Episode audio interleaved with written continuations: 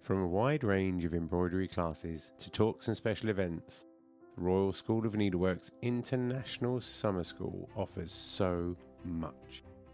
Immerse yourself in the world of the RSN with its world renowned tuition and treat yourself to this Festival of Stitch in July and August 2024. The Royal School of Needlework is offering four ways to get involved this year.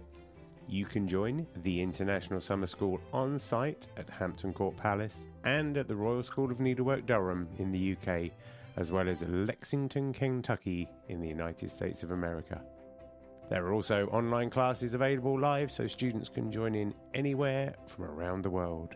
There's a wonderful variety of techniques to explore for those who are starting out on their hand embroidery journey, all the way through to advanced stitches.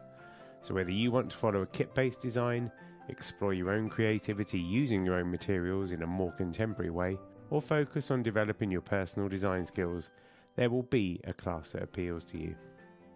The Royal School of Needlework International Summer School classes will provide experienced stitchers with an opportunity to engage in a longer or more advanced project, while allowing those newer to the world of hand embroidery to try a shorter course to build and develop their skills.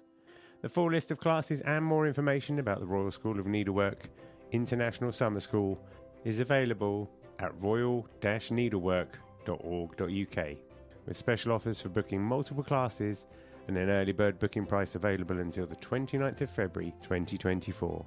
Whether you're planning on attending in person, online, or a combination of the two, this is a fantastic opportunity to improve your stitching skills from one of the best schools in the world.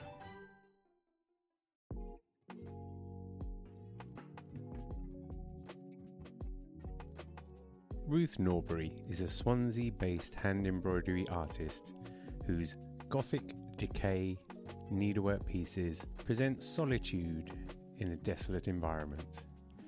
Ruth's work is haunting. They are pieces that have a post apocalyptic feel to them, and yet they've got painstaking beauty built in to the work.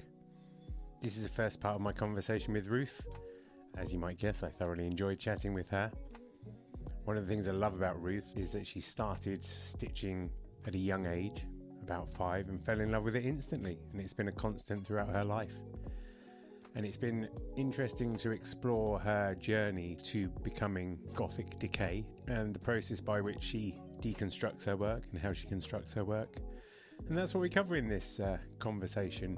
Ruth's quite an introverted person. She doesn't necessarily put herself out there very much. And I think we explore that concept a bit more in the second part of the interview, which will be out next week. But She's a fantastic talent, and I love the direction her work's taking. If you've not seen her on uh, Instagram, she's Gothic Decay. If you like things like The Last of Us, if you like your work to be a bit futuristic, you'll enjoy Ruth's work. It's beautiful, poignant, and quiet. And uh, yeah, we have a great chat. So I hope you enjoy listening to it. Thanks to everybody who is listening.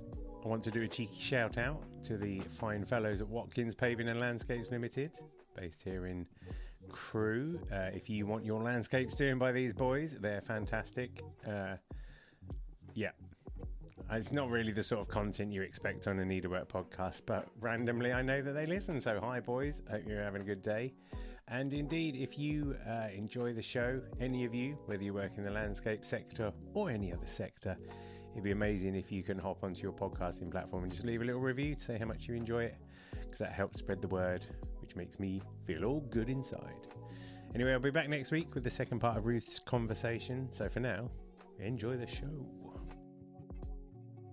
Let's talk about the uh, urban decay that is your workspace there. Because you're having some work done, right? Just a little bit, yes. We've moved into a very, very broken house. Right. Um, which is lovely, but um, the words in need of modernisation have never been more true.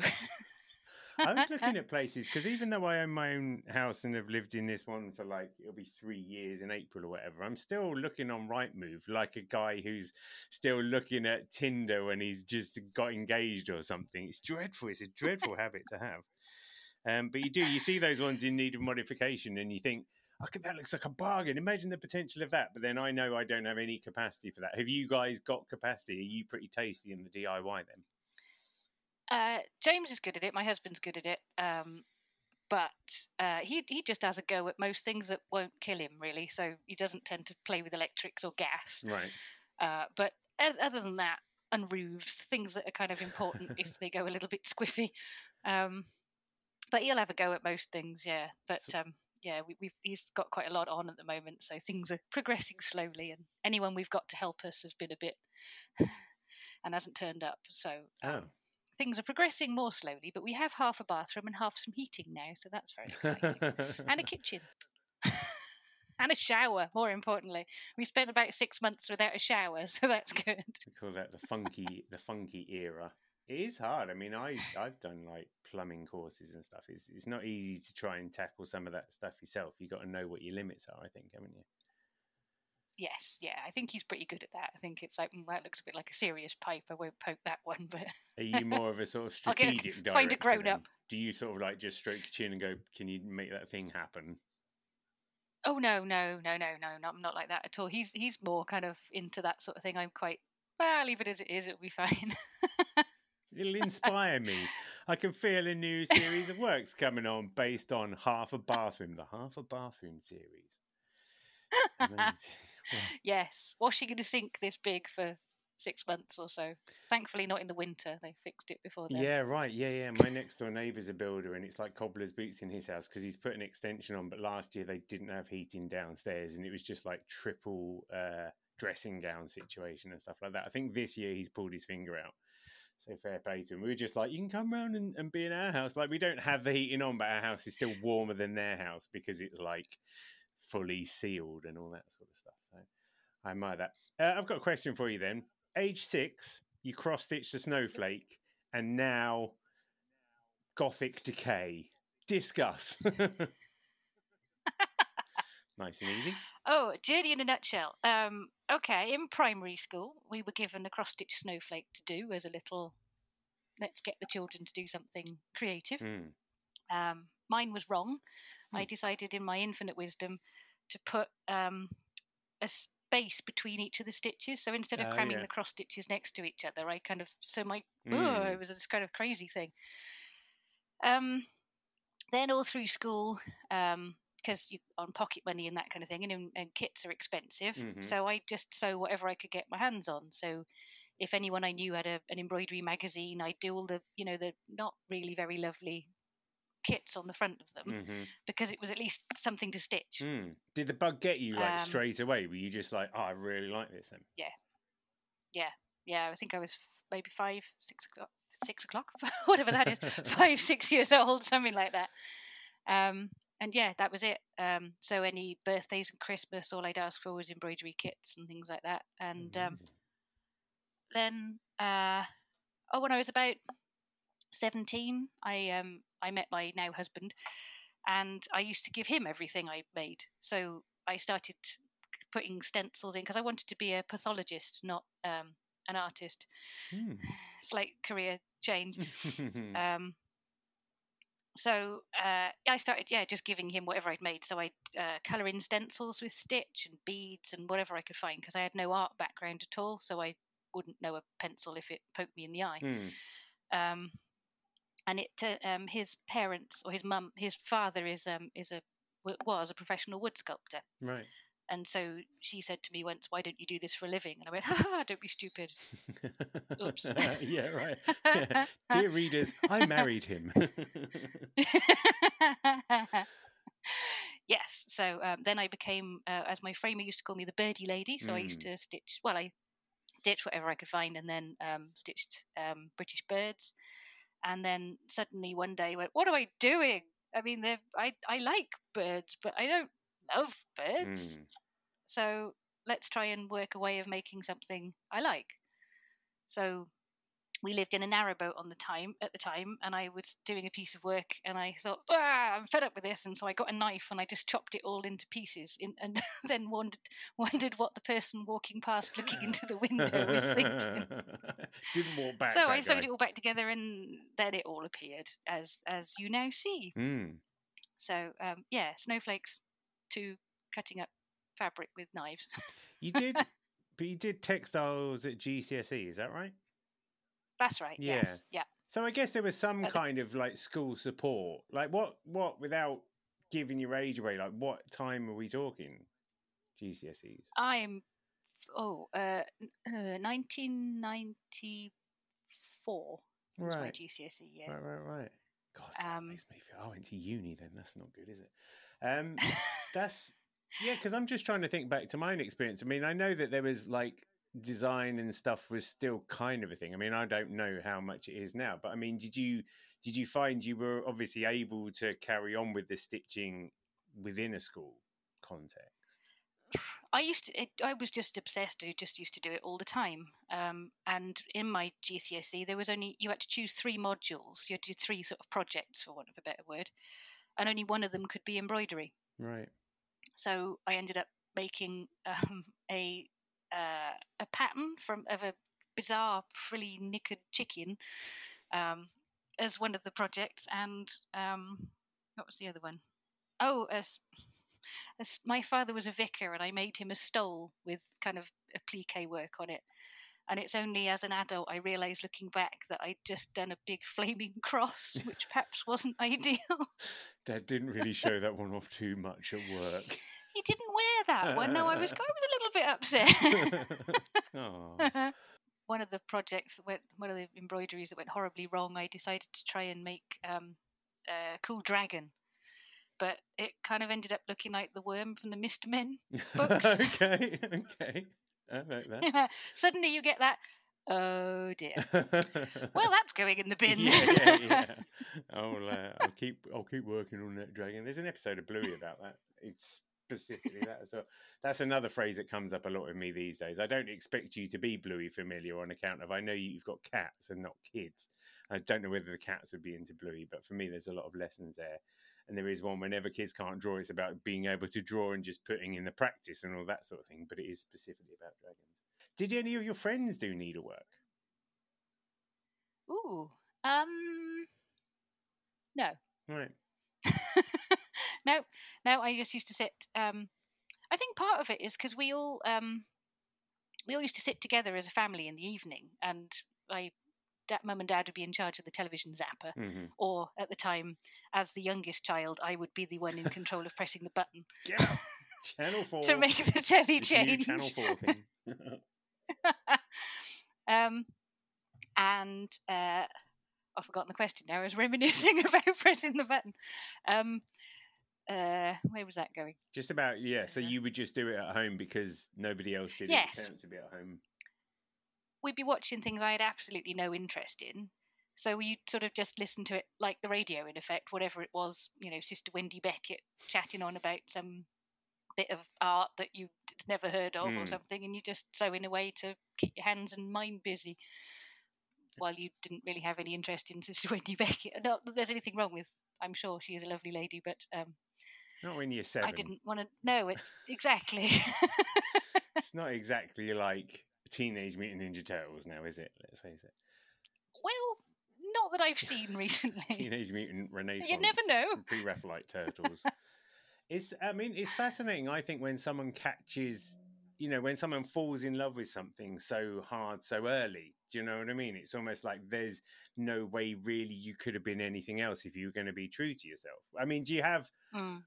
Other than listening to the kind of music that makes your nose bleed, have you got any other passions that have really been this kind of lifelong? No, because despite going through various piece, periods of hating embroidery and wishing I'd never started doing it as a job, um, I always end up coming back to it. It's like a sort of pull somewhere that that you know you do don't do it for a month and you go right. I'm not doing this anymore. I'm going to do crochet and I'm going to make patterns and I'm going to do all of this stuff. And then about a few weeks in, you start thinking, I could do some stitching. Mm, and, shouldn't hate it so much. and can you pinpoint what it is that you love so much about it? Um, no, not really. It's I I find it very difficult to find things that I like in terms of the world of art, and I know that makes me sound really, really. I don't know. I could, you know, you go into a museum and you see all these wonderful pieces of paintings and wonderful pieces of art, and you think, well, okay, you know, they're very clever, but I wouldn't put it on my wall. Mm-hmm. Mm-hmm. and I find it very difficult to find things that I would put on my wall. Mm. So I find it difficult to get inspiration from other sort of styles of work because I don't hunt them out and I don't look for them, which is Mm. my own problem. I um, I don't pop my head up and go, darling, I'm an artist. I must have a look at everything you do. And, and no, I'm not like that at all. But that must have been quite interesting then when you were being the birdie lady, because presumably, although you liked those birds, those weren't necessarily in sync with the sort of stuff you wanted to put up on your wall, or were they? No. Right. No, exactly. They were. Uh, I would. I wouldn't say chocolate box, but I mean they were just little birds doing little bird things, Mhm. and like I say, birds in the garden, very pretty, lovely. Listening to all the birds this morning, I I love. I do like birds. It's not a, I hate birds Mm. rant at all, but I don't love them enough to want to know where all their feathers are and how wonderful they are, and spend twenty years sewing another bird. Yeah, no, I'm the same. I like bird. country cottages and I like kittens, but I don't really need to cross stitch them. It's all right, thanks. You know, I th- and I think that's fair, isn't it? That's fair because we're all different people. It's all of those things. So, when you started, when you first did your stabby stabby into the thing, then that was obviously the part of. Was it just like some moment of realization or a moment of release or something, or was it still quite an incremental process of going, all right, I'm going to move in this kind of dr- grungy direction? I wrote in my notes, I wrote, when did the grungy leaning start? because it feels like you just dragged in that direction. Yeah, well, I leaned for a while and then nearly fell off the boat, so I kind of walked back the other. No. Important. Don't lean far on a boat. Yeah. I, I used, I, I remember very distinctly uh, getting more and more fed up with doing birds, and I got halfway through a blue jay's head, and I thought, "What's the insert your word of choice here point?" Um, and threw it in the fire. Right. Um, and then I had another little chaffinch, uh, and I started looking through all the stuff I'd made, and I was starting to throw it all in the all in the open fire. and James was like, "No, no, no save the chaffinch, save the Save the chaffinch." chaffinch. Hashtag. so um, I then tried to sort of um, I was trying to then experiment with trying to make things that I liked, and I don't know, people were doing stuff on tea bags at the time, and I was like, oh, they're a bit more yucky, I'll do that, and oh, mm, mm, uh, uh. everyone in embroidery does flowers, I'll do a flower, oh, mm, I'll do a dead flower, oh, no, mm. and then the whole love hate thing because. I'd try something new and it wouldn't work, and then I think, oh, what's the point? I don't like it. Oh, stop doing embroidery and then I'm going to do embroidery again. And the cycle continued for some years until I found, um, oh, that was, yes, doing the stabby stabby was just, I don't care. I'm going to throw some blood red dye all over some fabric. Oh, it looks terrible. I know, I'll cut it up uh, and see what happens. I can't be bothered to find my scissors. Here's a kitchen knife. like Mhm, that mhm. um, realizing that uh, the passing person was slightly concerned about my sanity, I um, popped it back down on the table and popped the knife back down, and thought, oh, oh, well, I've sort of ruined it now, so I'll stitch it back together. And then I started what I've since called Frankenstein stitching. So um, taking two pieces of fabric and kind of random stab stitching across them to hold them back together again Hmm. and that was the first of the uh, the the uh, weird pieces that have appeared since then. Because it sounds as Started though, Gothic Decay. yeah, it sounds as though it was almost like it, it's like a a fight between what you want to do and what you've been told to do.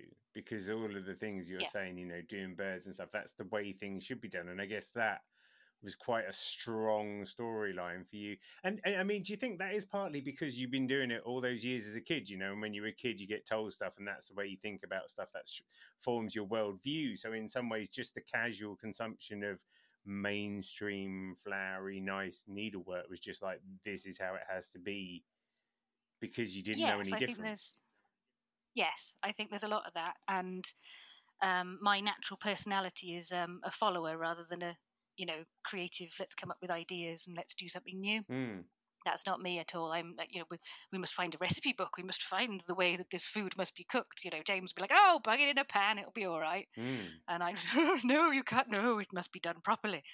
So it's very, very out of my character to be doing this. And I used to be a member of the Embroiderers Guild Mhm. um, in Swansea, and there was a lady there who used to um, delight in putting down anything I tried to do that was new, and that wasn't very helpful. Um, trying to get me to make little felt birds, and you know, oh, just cut them out. Don't look at patterns and things. Just cut out a random shape and stick them together. And look, hooray, you've created art. And you're like, no, you've created a sort of wonky bird Mhm. out of felt that looks like a child has sort of dribbled on it. And no, Mm. she was trying to help, but um, it wasn't very helpful because I'm not not very confident and outspoken. So I tend to go, oh, okay, I'm doing it wrong. I'll I'll I'll make some felt birds. Okay. Mm. So when you said that you would make a thing and then you'd kind of go off it and you'd cycle back through that again, is that almost like you having those versions of conversations just with yourself? Just going, I've made a Yeah. new thing. I don't really like that thing. No one's going to like that thing. I'm going to stop doing this and go back to the old ways. But is that is that like part like of your process in my now? head. Do you think? Um, I have a tendency to um, I'm trying to think of a good way to put this. Up until recently, between us, we were very, very broke, hmm very broke. Um, you know, minimum wage between us uh, was way, way out of our league. You know, serious like lack of money. hmm No heating, no holidays, no car, no nothing like that. Um, and so, in order to try and make embroideries that worked, I I'd try something new, and then I'd kind of copy the same formula because it needed to work, and I needed to get it up, and I needed to point at it and go, "Please buy this, otherwise I can't eat." Mm-hmm. um, which wasn't a very successful way of doing things. Um, but um, we're quite luck. James has had some very good things with his work, which has been very nice, and it's taken the pressure off hmm having to make that money from it. So you can now go, what I've always wanted to do is spend hours and hours and hours and hours and hours and hours and weeks and weeks and weeks sewing one thing and then throwing dye and ink and rubbish all over it and going ta-da and it makes no financial sense because you're not going to i because i can't i don't do the marketing side of it because i'm hiding in my cave all the time um can't pop up and go here half a million pounds do you want one of yeah, these yeah, yeah. because it's not going to happen. Um, so I can now um, make the things I want to make and spend hours um, carefully stitching um, stem stitch after stem stitch after stem stitch, all racked up together, um, and then pointlessly uh, throw things all over the top so you can't see half of it anymore. Mm. Because I obviously don't have enough. Well, Have too much spare time. It would seem. You've got the luxury of time, haven't you? I think that that's what's quite nice. It almost feels. Oh, do you when you're when you're making the things because there's a real deliberateness to the way you stitch, isn't it? You take your time, you place your stitches, you're very careful about that. Then you go and make a mess out of it to use like your own words. But do you have a little word with yourself before you're about to, is it is it always that way? It's always like there's stitching, then there's like the deconstruction and the reconstruction and all that. Is and do you have to like slowly have lots of small words with yourself in order to just get to the end of like one of those pieces? Oh yeah, yes. It's my it's my biggest um, problem is my own head getting in the way. Mm. Um, and so I, um, well, like the the buildings I was doing before were all patched pieces, and then I'd machine stitch outlines and then ink and paint and add bits on the top. Um, there wasn't much hand embroidery because it was too time consuming to financially be useful hmm shall we say, at the time. Um, so I missed doing all the hand embroidery. That was the thing I loved doing. But I, my own mind likes to do it in a neat and tidy fashion where everything is lined up and in a straight sort of perfection kind of thing. Well, Mhm. not perfection, but you know, Mm. straight and nice as you can get it. But ultimately, then it's boring to look at. So I then want to do something with it to mess it all up.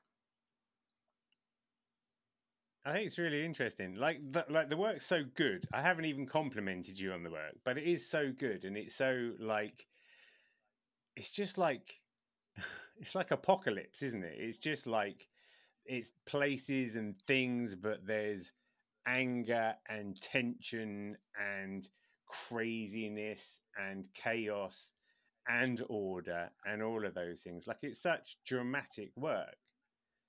Like it's really interesting to hear you say that you you know you go through these like insecurities and stuff because you still get them out you still come out and you still bang them out and you still get them done so regardless of how you feel about yourself you're creating these like energetic chaotic pieces of excellence.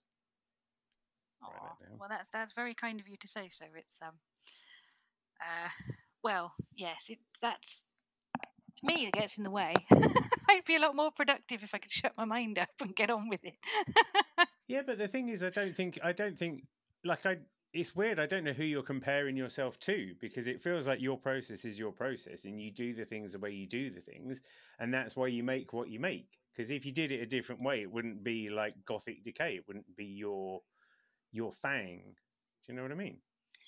I suppose that's kind of true. I hadn't really thought about it like that. It's you know, it's very easy to compare yourself to the perfection of Instagram or whatever it is, and just think, oh, why do these always work? And why do they always look so wonderful? And why are their photographs so good? And how did that bit of cherry blossom land on that embroidery hoop so perfectly? yeah, yeah, yeah, on the hundredth try, or whatever. Yeah.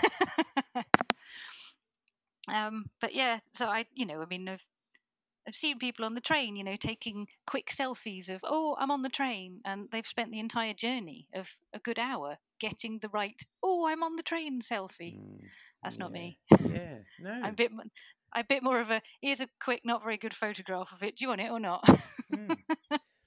But I think it's just yeah, I think that's the thing, isn't it? And we all do it. You're quite right. We all compare ourselves to other people, and we all see what other people are doing and assume they must be doing a better job of it. In, and but there'll be people that look at your stuff and will have the exactly the same version of insecurities because they won't know, they won't see. You know, there's no way that you.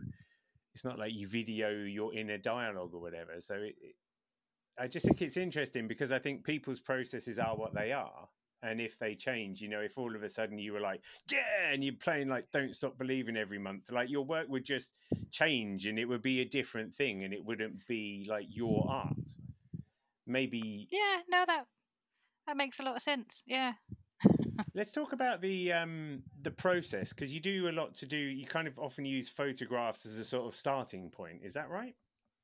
Yes yes that's right yes. Um I'm I'm in a particularly chirpy phase at the moment of uh, nuclear disasters. Brilliant, chirpy Chernobyl. Always a exactly. It's um always makes you fit in an embroidery group. yeah. Somebody did actually. This is not. I hasten to add a um a. Uh, uh, a nuclear disaster piece, but uh, one of the ladies did come up to me in the guild and said, "You know, you're the only person I've ever known put blood spatter in an embroidery." Aww. Aww. Thanks. Thanks. yeah, that's the nicest thing I've heard all day. I know. Oh. um, yeah. So yes, chirpy phase. Um, but I've got a piece on the uh, on the go that's that. Oh, this must be the fourth time I've tried to make it work. Um, and uh, yeah, that's that's a piece based on some music. So that's because I was going through a doing pieces based on music phase. Right. Uh, so it's still in the going because, as I say, it's been taking so long to actually make it work. But it's getting there now, mm. and it will have blood spatter all over it. Yeah, I mean, do you, do you do you keep your iterations? Because they're like, I don't know, I can't think of any specific artists, but you know, like your classic artists would be like, this is a phase, this is a series of works, it's like an evolution. Like, do you hold on to them in that way, or do you feel like some of these works are like not almost for public consumption because it's it's part of a work in progress thing? Hmm. I don't know. I kind of, I hope anyway. I'm kind of honest about it. If I'm doing like workshops or videos or something, you know, the the technique is basically oh let's let's stick this stitch this down all we need to do is put some stitches until it stops wandering off it's not because there's a lot of oh, how you know the the magic and the mystery of how embroidery has been done and things, and you think, mm, you stick it, stitch it until it stops pushing off, stops dropping off in front of you. Mm. So I'm, I don't think I hide much if that's um, other than my insecurities, but then think if I just whinged on about those every day, you'd be like, "Oh, upload to Instagram. Oh, I'm insecure. oh, I don't know. No one wants to hear that." there are there are different marketing messages. It's true. It's true. But yeah, I just wonder, like, because one of the things I wrote down when I was spinning through your work, I I was trying to work out whether you're building worlds or whether you're just making individual pieces whether in your head there's a sort of some big theme that hasn't necessarily been fully realized but you're starting to get a sense of what's going on there or whether you're just like here's an idea here's an idea here's an idea and they're sort of isolated? Um they started kind of isolated and then they sort of ended up i think often there's quite a loneliness aspect to it. Um you know, imagining what a building would be like if if you were actually in that ruined building because the world had all gone to pot and you have to, you know, that's all you've got for shelter and you know what's what's useful now for example you know i don't know a diamond ring pretty pointless but maybe mm. a tin opener is now you know the the world's best item or the most valuable thing you could find i don't know basic medicines or something like that so i think there is a kind of um, a lot of people say they're either a bit creepy or sort of lonely sort of feeling, mm-hmm. which I hopefully try and that's how they're supposed to be, but you know. yeah. It's not always what actually happens. And I mean that's that's because it's quite it's quite a bold thing, isn't it? To go, do you know what my needleworks are? They're creepy and they're lonely, and that's quite a decision to sort of take was there a point when that felt like that was the way it was going to be? Like when you went when you made this tra- kind of transition or was it more like experimental techniques and trying those things out first and it naturally evolving in that direction? Like were you being pulled yeah, in a particular way? naturally going that way i think you know and i've got a list of of things that i find interesting in my little book down here and a few of them are cheerful Um, but I, I would never dare do them because I had to sell them, otherwise I couldn't pay the gas bill. I didn't want people to see all the bad things that seem to go on in my head. Well, no, that's not bad. The the things that interest me are not generally terribly chirpy, so um, I didn't think that people would like them. And putting the very first abandoned building out there was was really hard mm. because everyone knew me as the birdie lady, who would make a nice little cute little blue tit sitting on a rock going, Oh, yes, hello, I'm a cute little blue tit. And now there's an abandoned building with all kinds of grotty stuff and um, graffiti all over the wall or something like that. Um, yeah. So it did just slowly develop. I mean, there were there was about five years in the middle of bird to gothic decay, I suppose, of just terrible things, terrible, terrible things. Of, I mean, a lot of learning. Mm but that, that's a lot of learning for five years. If you think, oh, what's the point? I'm never going to be able to do this, and suddenly you think, ah, maybe this is where I want to go. And I also, I suppose, because I don't pop up and I've always been scared of being influenced by the things that were sort of um, happening at the moment. You know, this latest potion of, of um, textile wonder that everyone's using, and now everyone's making bags or books or whatever it is. I've always been scared that I sort of go down that road. So I, for some reason, just don't look at anything now. I hide from it all, and that's not really very useful because you can learn a lot from what everyone else is doing. Mm. But I um, uh, I mean, it, has been helpful, I suppose, in some ways. But you could probably have taken a few shortcuts by going, "I like what she's done there. Mm. I'll borrow a bit of that." I think we but, all get yeah. our heads turned, don't we, with with a new idea or you know an artist catches your eye and you really admire their technique and you want to find out about it. But I think is that not also just part of the journey? You know, trying things, feeling how they fit within what's resonating within you, and either sticking with them or discarding them. I think it probably is, but I think because I, as I said to you before, I'm, I'm kind of a, a follower rather than a person who comes up with ideas. I was a bit concerned I would follow too much and, you know, make the same things that everyone else was making at the time. Um, I think. So I, yeah, I, I, and it it doesn't really make any logical sense, but no, no, no, no, no, it does. I does. But but do you know what? Because so I'm gonna I'm gonna challenge you if that's all right, because you're not a follower, mm. because you're doing your gothic decay thing. And I don't see that as necessarily following anybody else. I mean, I can see that there are themes, you know, like post apocalypse. There's lots of resonant kind of stuff for you to kind of lean against or whatever. But maybe that's what's interesting is that you aren't following anybody. And so, therefore, the thought of looking at somebody else's work might pull you away from this path that you're treading. Mm, yeah, yeah, I think that's that's it. Yeah, no, I just um, it's, it's a sort of, well, like I say, I, I realize I'm I'm I find it would find it very easy to not copy that's but you know Hmm, follow. hmm. So I mean, like. I know I have to be kind of careful what I say here, but um, We can edit it out. So lockdown, lock, lockdown was obviously a horrible thing for a lot of people. Mm, Um, it made no difference to us because we were always in the house anyway, Mm. really.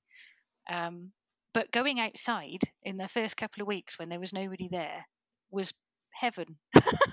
it was like uh, it's not like I don't like people. It's not. That's not what I mean. It's but there's a lot of aspects of the world I'm not that keen on. yeah. Um, and I think that's why the post-apocalyptic stuff kind of appeals a bit more. That you know, it's not about whether your car is a BMW or a Bentley, or you know, you've got a promotion at work, or you're you've got whatever, or this that and the other thing. That's it's it's a lot more.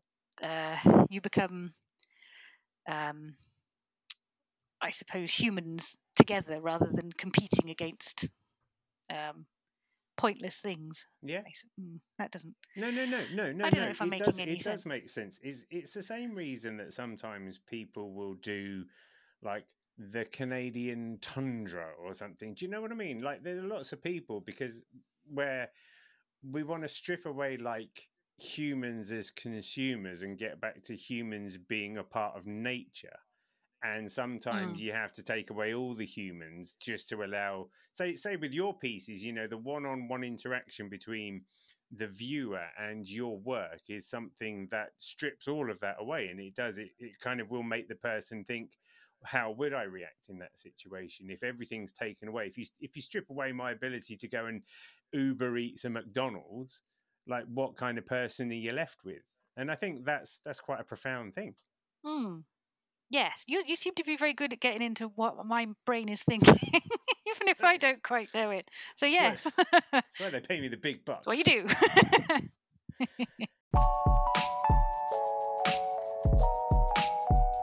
Thanks for joining me on another NeedleXChange. I hope you enjoyed the show.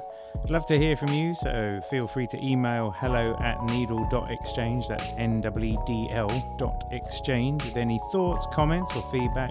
And if you want to keep up with all the news, sign up to the NeedleXChange mailing list at bit.ly, bit.ly forward slash needle exchange. See you next time.